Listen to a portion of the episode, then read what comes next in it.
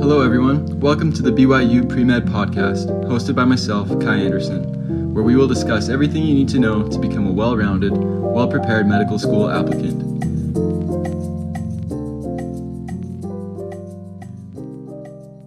Hello, everyone. Today we're going to be talking about med school applications and all the nitty gritty details that go into applying for med school. And so, hopefully, this is able to answer lots of your questions about this huge, looming overwhelming process of applying to med school.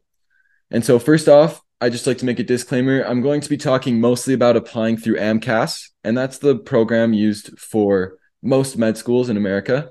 There are other programs for schools in Texas, and also DO schools have their own thing. And I'll make a couple references to those here and there and some of the the major changes in those, but mostly I'm just going to be talking about AMCAS. And so, with all of these different programs, med school's admissions is rolling admissions. And so, what this means is that med schools are constantly accepting people into their school throughout the application process. And so, how this applies to us is that we want to get our recommendation or we want to get our application in as soon as we possibly can, as soon as that opens, because then it gives us more opportunities to fill open seats and it also means we're going to be on the table for longer as well to be able to be looked at because these schools are the acceptance rates are not high at all at any school. And so the sooner you can apply to them, the better. Okay, so now that that's out of the way, let's talk about what's on the application. And I'm not going to address everything here, but mostly just the topics that people have a lot of questions about, the ones that are going to require the most amount of work, and ones that you can get started on right away. And so the first thing I want to talk about is your personal statement. And so this is a statement about basically why medicine. We've talked a lot about figuring out what your why is in the past on this podcast. And if you want to learn more about that, check out some of the first episodes on that. But our personal statement is where we're going to put this into words. And for this personal statement, you get 5,300 characters. That's not words, that's characters. And I'm going to be doing an episode later on about how to write a good personal statement. But just know that it's something that you're going to be want to work on for a long time. It's going to take lots of edits, lots of going back through it and changing it. Have other people look at it, but try to keep it in your own voice as well. And this is going to take a lot of fine tuning to get your perfect personal statement. Okay, so along with the personal statement, the other thing that's going to require the most amount of writing is the activities section. And there's they want you to include up to 15 activities that doesn't mean you have to include all 15, but most schools will say competitive applicants will include, you know, at least nine or 10. And so somewhere between the range of 10 to 15.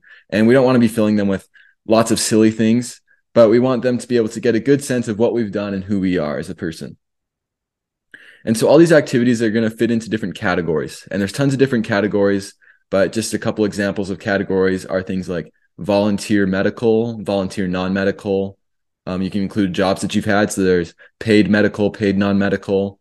There's categories about um, social justice work. There's categories for talents and awards, um, academics, and lots of other categories too. And it you'll see pretty easily how your cate- how your activities will fit into those. And lots of times they might fit into a couple of different categories. And so then you have the choice to say, okay, I already have three activities in this section, so I'm going to include this in here rather than there. Um, one of the categories that causes lots of people issues is the, there's a category for leadership, and you probably don't have something that's just strictly leadership that doesn't fit into any of the other categories. That's okay. You don't need to include a separate activity specifically for leadership. You can if you want, but it's also totally okay just to write about your leadership responsibilities if you include it in another category. There's nothing wrong with doing that. Okay, so with each activity, um, for most categories, you're going to be asked for a reference to someone that you you know worked for or something like that, and those are very rarely checked though. It's just basically to make it seem a little bit more legit. And then you're going to get 700 characters per activity to write about what you did and how it changed you. And the most important thing there is about how it changed you. For instance, they know what a teaching assistant does. Okay. They, they have tons of people that apply as a teaching assistant. You don't want to spend 600 of your 700 characters talking about what you did as a teaching assistant. You want to talk about how that experience was meaningful for you. Okay, so you get 700 characters for all 15. And then of those 15 activities, you're going to choose three that are your most meaningful activities. And with those most meaningful activities, you get an extra 1,325 characters after your 700. So write something succinct that fits together in 700 characters, and then you're going to write an extra thing about it, not repeating what you said in your 700, but additional information, possibly a story in there about why that was so meaningful to you, that experience. So just to recap, you have 15 activities, each with 700 characters. Then you're going to choose three of your most meaningful, and those ones get an extra 1325 characters. Okay, so after your activities, um, another thing that schools are going to want is transcripts. And with transcripts, you're going to need to get an official one from BYU or whatever school you're going to.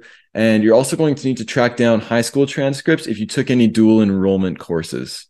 So, a note on this for transcripts is that med schools all require different classes that you take.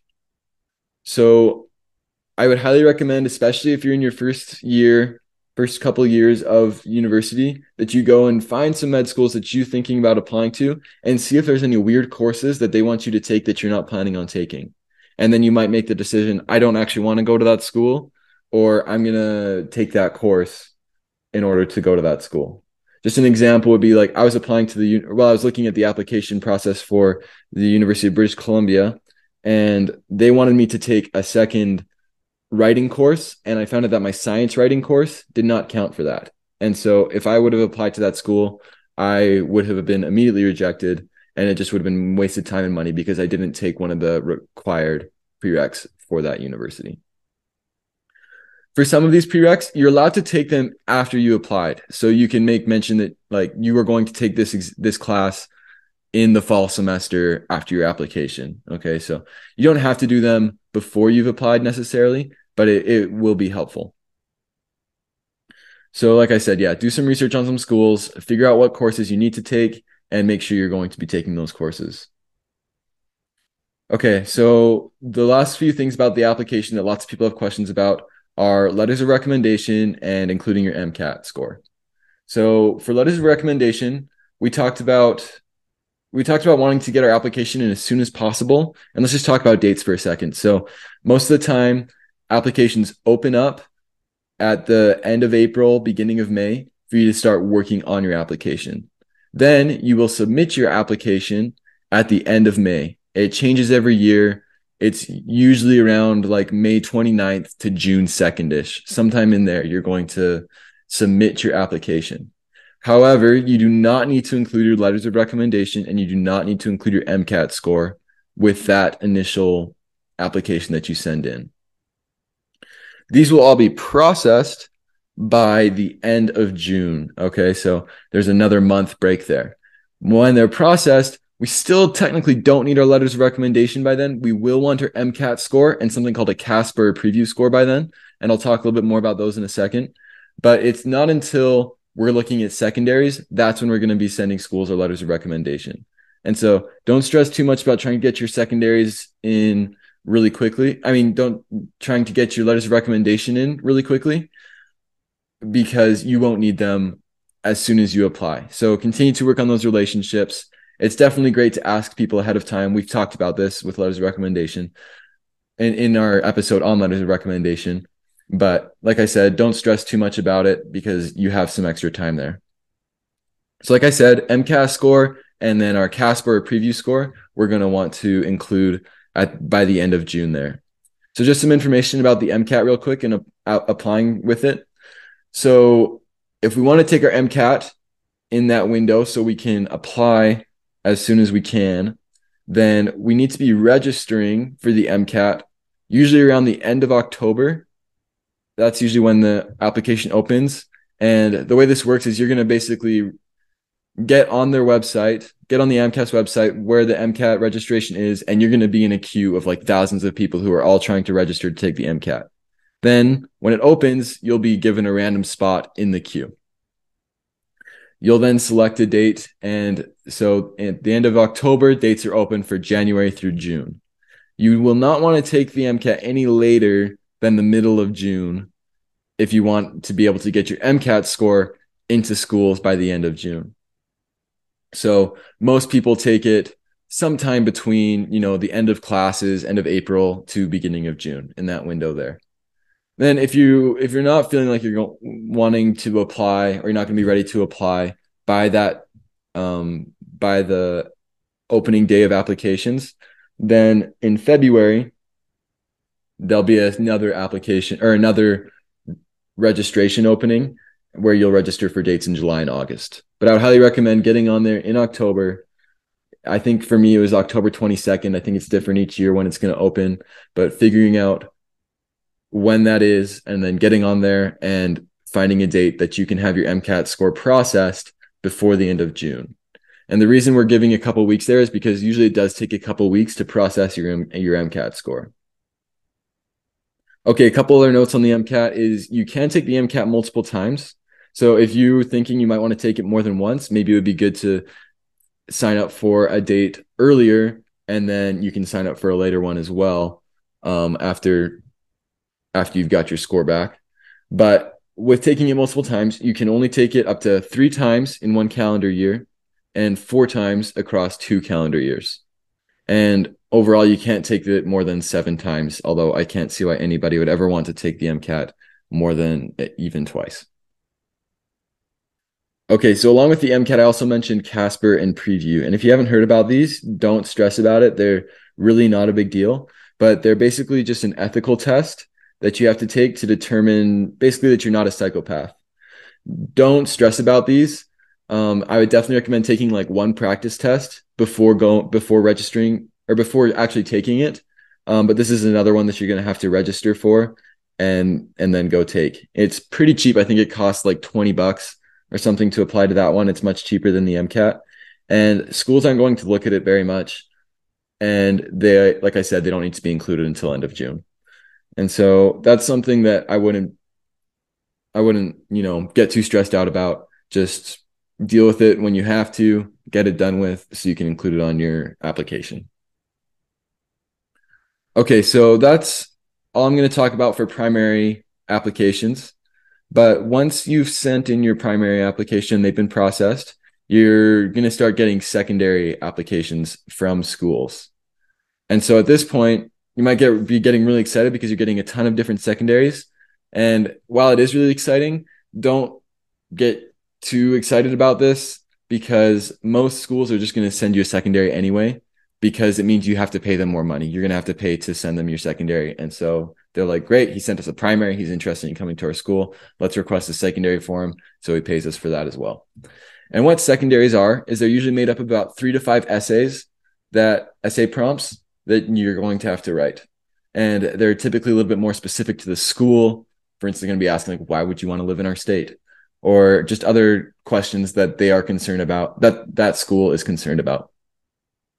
So with these secondary essays, you should have a turnaround time of no more than a couple of weeks um, to get those secondaries back to them in order to give you the best chance of getting in. If you're taking forever to get them back your secondaries, then you're just falling behind everyone else who's getting them in earlier.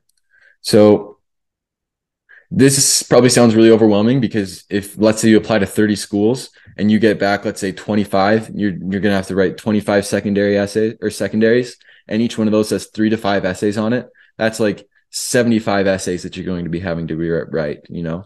While lots of those will be the same it's still going to be a crazy amount of essay writing to do in that short of time. And so in order to make this possible it's really important that you pre-write some secondaries. And you might be asking well how can i do that? The best way is to look up secondary prompts from the schools that you're applying to. And usually they don't change too much year by year. And like I said, there's a lot of similarities between schools. So you can at least get some things down on paper that you can then, you know, edit and tweak depending on the question that you're being asked. And that'll make that process much easier. I've talked to people who haven't done this and they said that it was by far the worst time of the application process was trying to write all those secondaries um, in such a short amount of time. Okay, so after you've sent in your secondaries, you'll you'll start to hear back from schools if you there if it's a positive review of your sec of your essays and of your primary application, and you'll start to hear back about interviews. Most interviews will happen between usually about October, sometimes September, and March of the next year. Occasionally, it'll be a little later than that, If you're not hearing back from the school by then, though, it's very likely that you're just not getting into that school. I'm not going to go into interviews much here because I'm going to do an episode later on about interviewing. And so we're just going to keep it there for primary, secondaries, and interviews.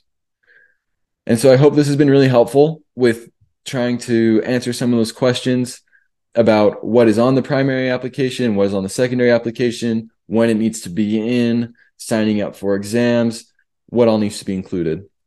And just the last thing I want to touch on real quick, and I I already briefly mentioned this, but please, please, please make sure that you meet all the requirements to the schools that you're applying to.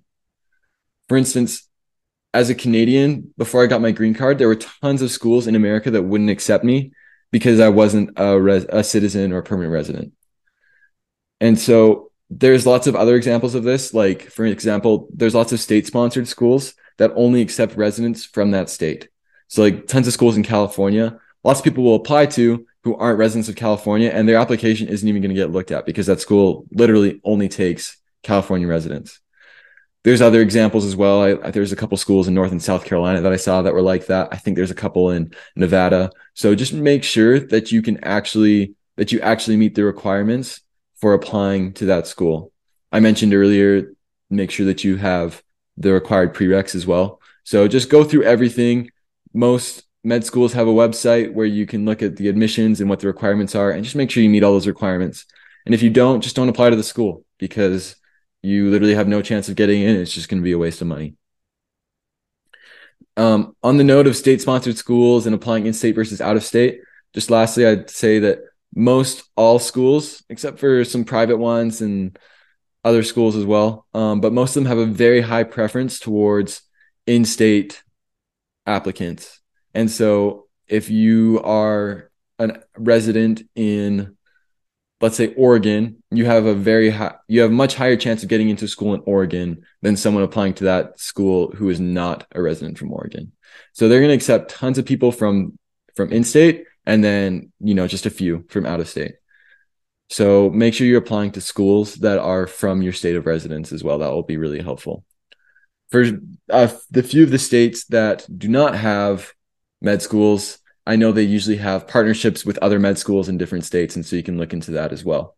For instance, I'm pretty sure Montana and Wyoming, neither of those have a med school, but they get in-state tuition and an in-state preference at the University of Washington. So there are examples like that where there are loopholes and I guess equalizers. So that's all I'd like to talk about with the nitty gritty of applying to med schools. I hope it's answered your questions. And if you have any more, just send me a message on the Cougar Premed Instagram account, and I can get around to answering those on an on a later episode. Thanks for joining.